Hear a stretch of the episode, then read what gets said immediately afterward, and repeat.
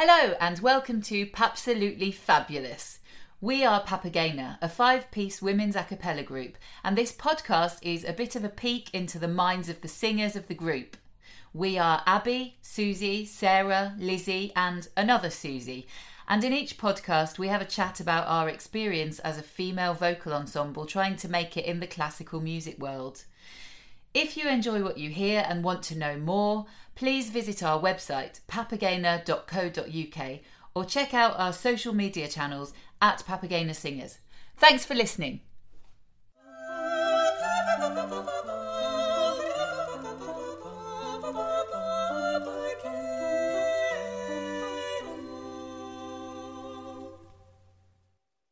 So, welcome everybody. Welcome back to our second podcast. We are Papagena, and uh, just to remind you, we're made up of Abby Hello. and Lizzie Hello. and Sarah Hi. and Susie, Hello. and I'm also Susie.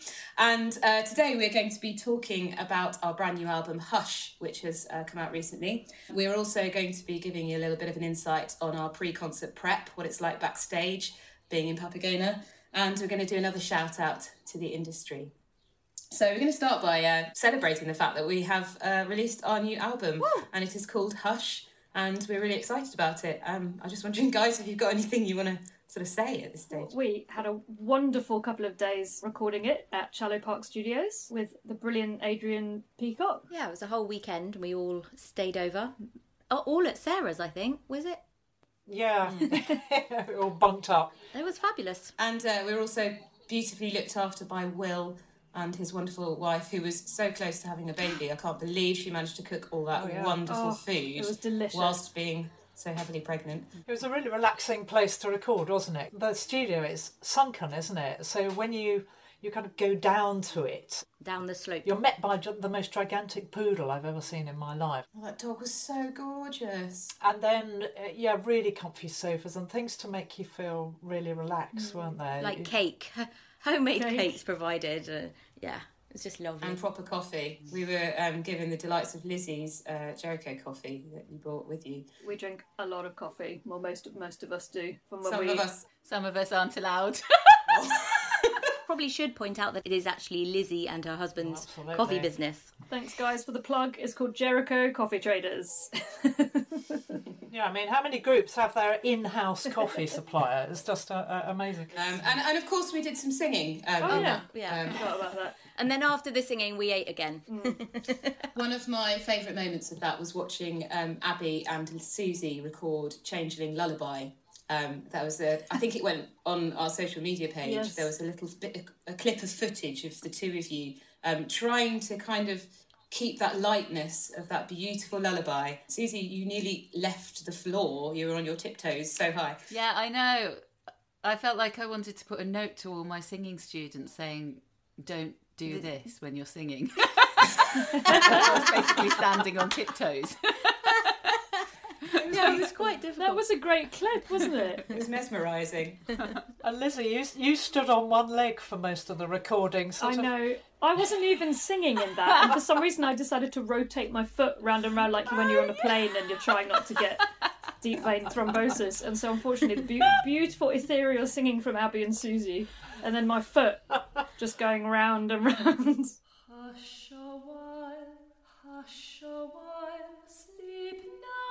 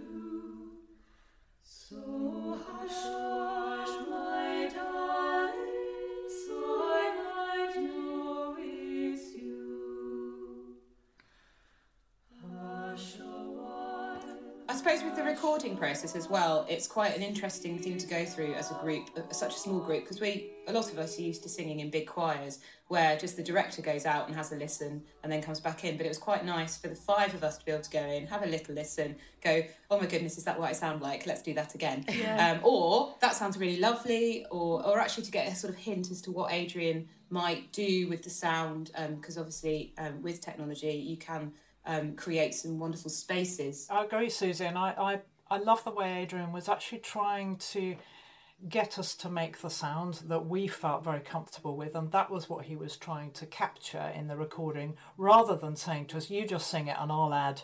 You know, I'll add the reverb, mm. I'll add the stuff later.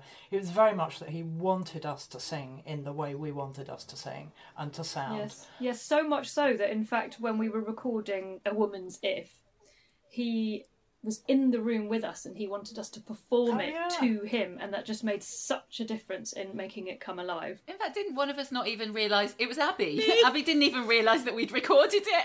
I thought we were still rehearsing it for him to get a feel for the live performance, and then he was going to go away, and then we were going to record it. And I was thinking, Cox, it was the last piece of the weekend, wasn't it? We were pretty tired, and I was thinking, oh my God, we've still got to record Yeah. this. Have we all saved enough? You know? And he was like, right, that's a wrap. I was like, what?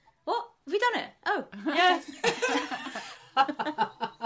For people who haven't heard that one, this is A Woman's If, which is based on the Rudyard Kipling's poem If, and it just gives uh, everything from a woman's perspective. And it's the words are by Caitlin Moran, and it's absolutely hilarious. It's brilliant, and um, the music's by Jim Clements. And we found we we were trying to find a piece specifically for the Edinburgh Festival, weren't they? I think that that's how it all came about. That obviously when you perform in Edinburgh, um, you want a real showstopper of a of a piece, and um, we couldn't find a funny text. Do you remember? We all were desperately trying to find funny text. Um, there's something about choral humour. It's it's it's it's often quite twee and it's not really side-splittingly funny. It's it's ever so slightly cringy. And and then uh, Jim Clements found the text, I think, and said, "Oh, look, guys, I, this is the one."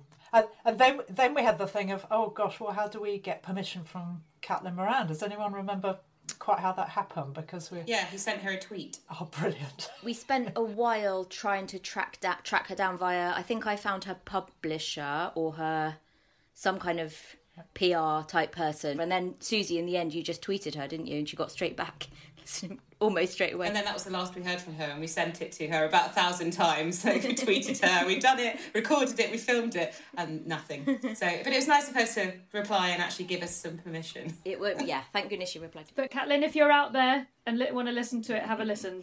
It's awesome. If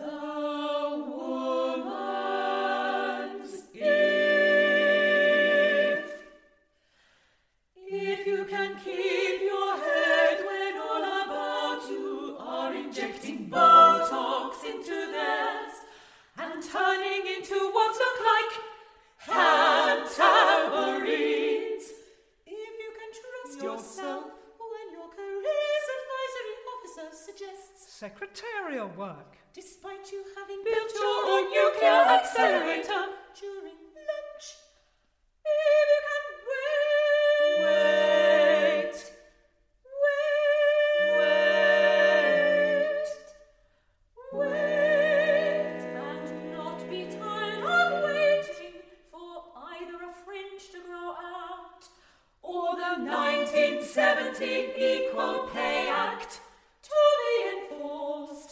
If you can give birth to an eight pound, seven ounce baby despite shouting Actually, I've changed my mind. Can someone else do this? This is quite unpleasant. halfway through.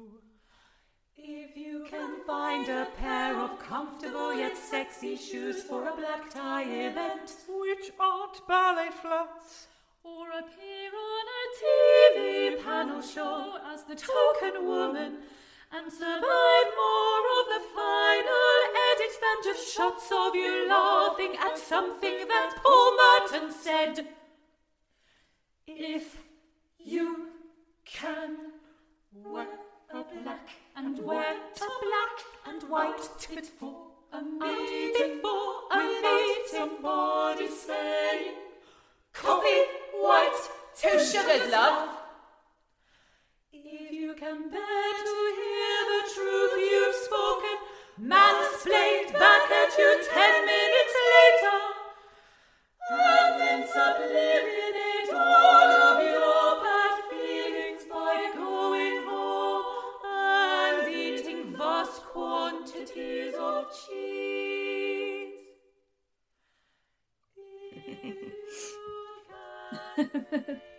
Audiences love it, don't they? I mean, they they really Yeah. really love it. I love performing it. It's just such a great one for like having interactions with the audience.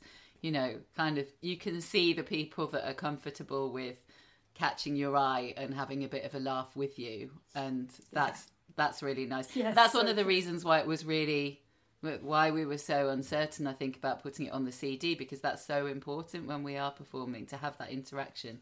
I, I think that's what makes Papagena quite a special group because we're not just going to come and sing a really beautiful, serious concert and change people's lives in that respect. I feel like we're a quirky, interesting group. We've got amazing array of repertoire, and I think that's that's what makes us us. Absolutely.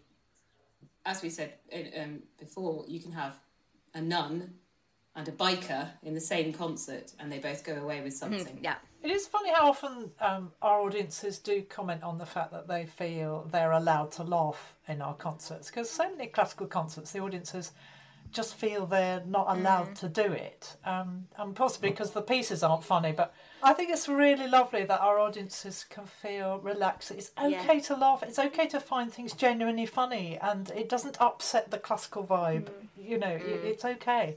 Um, do you remember that time? Just thinking about audience reaction that time when we we often start our concerts with a piece called Hamisha Asar, don't we? And and Susie Perkins starts to sing this amazing Sephardic song. And after the solo, we gently join in, and then suddenly we all turn around and, and give a little whoop. And I remember doing that in one concert, and I can't remember where it was, but the poor lady in the first row, she'd obviously gone to sleep a bit, and at the whoop, she just threw her program up in the air and screamed. it was just so funny. Brilliant.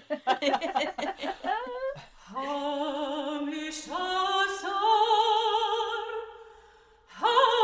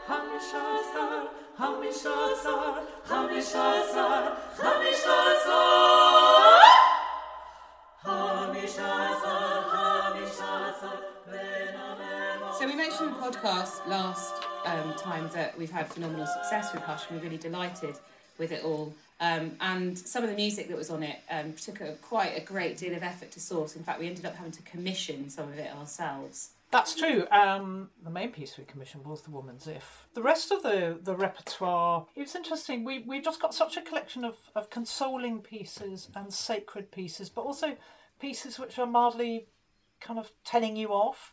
Um, and we came to the realization that the word hush, especially if we added an exclamation mark after it, would kind of wrap all those pieces into into one concept. Um, we were just lucky that we, we found that word that seemed to to encapsulate all the repertoire that we really, really wanted to put on the disc. So there are a few lullabies on, on the disc, as you would imagine. I think anyone picking up an album called Hush would, would expect that. So we've got Changeling's Lullaby, haven't we? And one of the pieces that I loved singing uh, on it was Sub o salcie. That's a Romanian piece about Mary standing by a willow tree. It's a real favourite that one. Everyone always says, "Oh, I really like that one. I like really liked the the low one." I Oh, don't know why I did like that, that voice. I Oh, really like that one. I don't know. I don't know anyone who talks like that.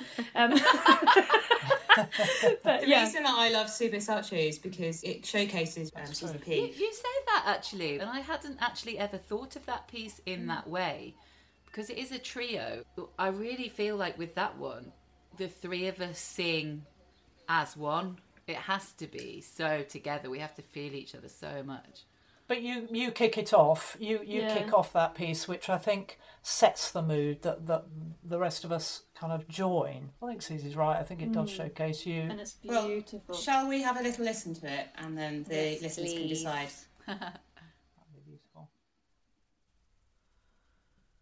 Subo saluci, ie pletua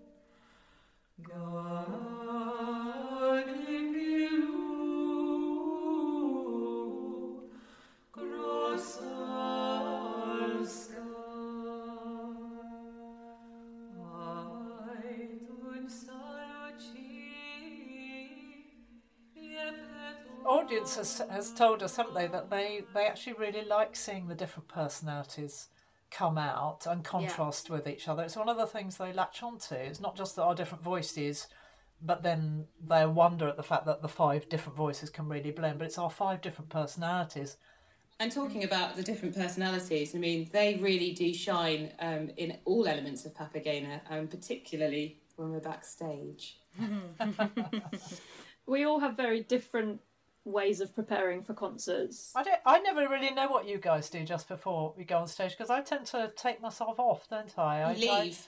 You do, and I do the same, Sarah. I think you, you and I, way I perceive it, Su- Suzy, Susie, Lizzie, are qu- they're just bantering away, whatever, and then they go on and just like do it. Susie, you're you, you're in between. You sometimes like have a bit of calm time, bit of yoga-y type stuff. Sarah and I are like super quiet and just like get ready and try and find a corner somewhere and stretch and yeah, it's quite interesting. And then there's isn't it? that, there's always that moment where one of us, one of the sopranos, goes, "Oh my God, we're doing God Says Yes. Who's got nail polish?" because we need nail polish um, as a prop for that. And the, the amount of times that we've gone on stage with nail varnish that is still wet, that we are blowing in the wings to try and dry. Um, and then the next day, um, I, I've said this to you guys before, that I sit there playing the piano at school for my students and I look down at my nails and they're an absolute disgrace because I've been turning pages and picking up bits like bottles of water and everything, all with wet nail varnish, varnish on, all for one line in one song with Papagena. this is so true. I like the warm ups as well um, that everybody does and how different they are, and everyone's approach to warming up before a concert. Um, mine is very sporadic. Sarah's is beautiful, really beautiful, and incredibly melancholy. Yeah, it's It's, haunting. yes, only in the minor key and always descending. Yes. And then Abby, stratospherically high. Squawky soprano warm ups. Guilty as charged. do your e. Ah. And then legato. I'm always really jealous of the fact that you guys can seem to be able to eat, stuff your faces just seconds before you go on. I'm just so jealous of that because I have to stop eating really about two hours before I go on, which is a real pain. But you, you're, I mean, Lizzie, you're you're chewing Percy Pigs right till the second we've all It's gone. the it's energy. It's like the Lucozade that got me through the um, Three Choirs festival. It's just it's a little burst of energy before the gig. Some of our dressing rooms are particularly petite as well. they go, Oh, there's just five of you. Are you all right in the green room? And you say, Yes, having never been to the venue. And you rock up, and it is the size. It was a vestry that, that, that one priest normally uses. Um, and that's ample space for one person. Um, there's not even room for five chairs. What's the smallest dressing room we've ever been in? Huh? It just was, like it was. Enfield, yeah. Oh yes, that was tiny. It was so tiny that Susie Vango and I we were having a chat in the interval, and I realised at one stage that my head was perilously close to the electricity board, and that if I just moved one centimetre back, I would have blown the entire church's electrics out. It was just Very nowhere to small. put anything. We love Paul and a few other people. I think we've come to the time of the show where we like to give a shout out to some of our really wonderful colleagues in the industry. And, and today we're going to talk about the BBC because they've been absolutely brilliant for us and really supported us from the word go, haven't they? Really, since we did that concert on International Women's Day, that's when we first kind of came to their attention. Prior to that, we'd had a concert where we got a shout out on the radio from Petroc Trelawny. We did a concert in Beckenham. And uh, Petroc Trelawny said something like, Oh, and uh, there's a group called Papageno who are doing a concert. And then he sort of stopped and said, Oh, I'm terribly sorry. No, Papagena. That's the point. Yeah, Um, that should be our tagline, shouldn't it? Papagena. That's the point. That's the point. and then, yeah, Abby, you're right. We Then we went um, and sang on International Women's Day. And who was the presenter for International Women's Day? Lovely. Sarah Walker. Oh, we love Sarah Walker. She's great. and then Sarah slipped a CD to her in the toilet. Yeah. Well, she was so encouraging. She asked us whether we had any CDs on her, and she was so positive. I just remember her being in the studio audience on that occasion because it was quite scary to sing. Uh, It was our first BBC live uh, show, wasn't it? And it was frightening, but I remember her lovely smiling face and all her encouragement. Um, And she has gone on to play us so many times in her yeah, programme. Sunday mornings. And then, of course, Darkest Midnight came out in tune, had us on uh, with Sean Rafferty, and that was wonderful. Yeah. We've been Yeah. on since as well. They've really helped us promote Hush, and they've played plenty of tracks. And I think we were on, we were on was it Record Review as well for the Darkest Midnight? That was on BBC. That's right. um, yeah, Radio with 3. Jeremy Summerly. And, Andrew McGregor, yeah. yeah, that was great. Actually, they were really lovely about that CD. But what was really nice is was it the Christmas of 2018 when Darkest Midnight came out? We did in tune, and then like a week later we were on Women's Hour. Still the highlight of my career. But being on Women's Hour. Yeah. That was when I was so grateful that we actually knew our repertoire. Because do you remember we prepared? Uh, they told us how many minutes of music to prepare, so we prepared some pieces, and then um, the format of the program changed just after we'd arrived, and we were in the dressing room. And I remember Jane Garvey coming in saying, "Actually, really sorry, but we we now need you to sing something for one minute twenty seconds or whatever." And thank goodness we had stuff up our sleeves, so we were able just there and then, without any music, to go straight into something. Um, And then she sat on Abby's flapjack. she did. We had this she radio goddess coming in and talking to us and asking us lots of questions. And she obviously her brain works at a thousand miles an hour. She's an incredible woman, storing so much information about the day. And then she sits down, and at the end she leaves, and we're all going, "Oh my goodness, that was Jane Garvey." And Abby went, "She sat on my bag. She's probably squashed my flapjacks." I was more worried about her like having like getting up and having flapjack and satsuma on her bottom for the rest of the day. That's what I was worried about. Sorry, Jane. yeah, but the BBC have been really great, and we are very, Yeah. very grateful to them. So thank you, BBC. thank you. Yay! Woo, we love BBC. Ooh, We love Paul and a few other people. So that's it from us. Please feel free to check us out on social media. Um, but for now, um, see you later. Bye bye bye. Bye. Bye.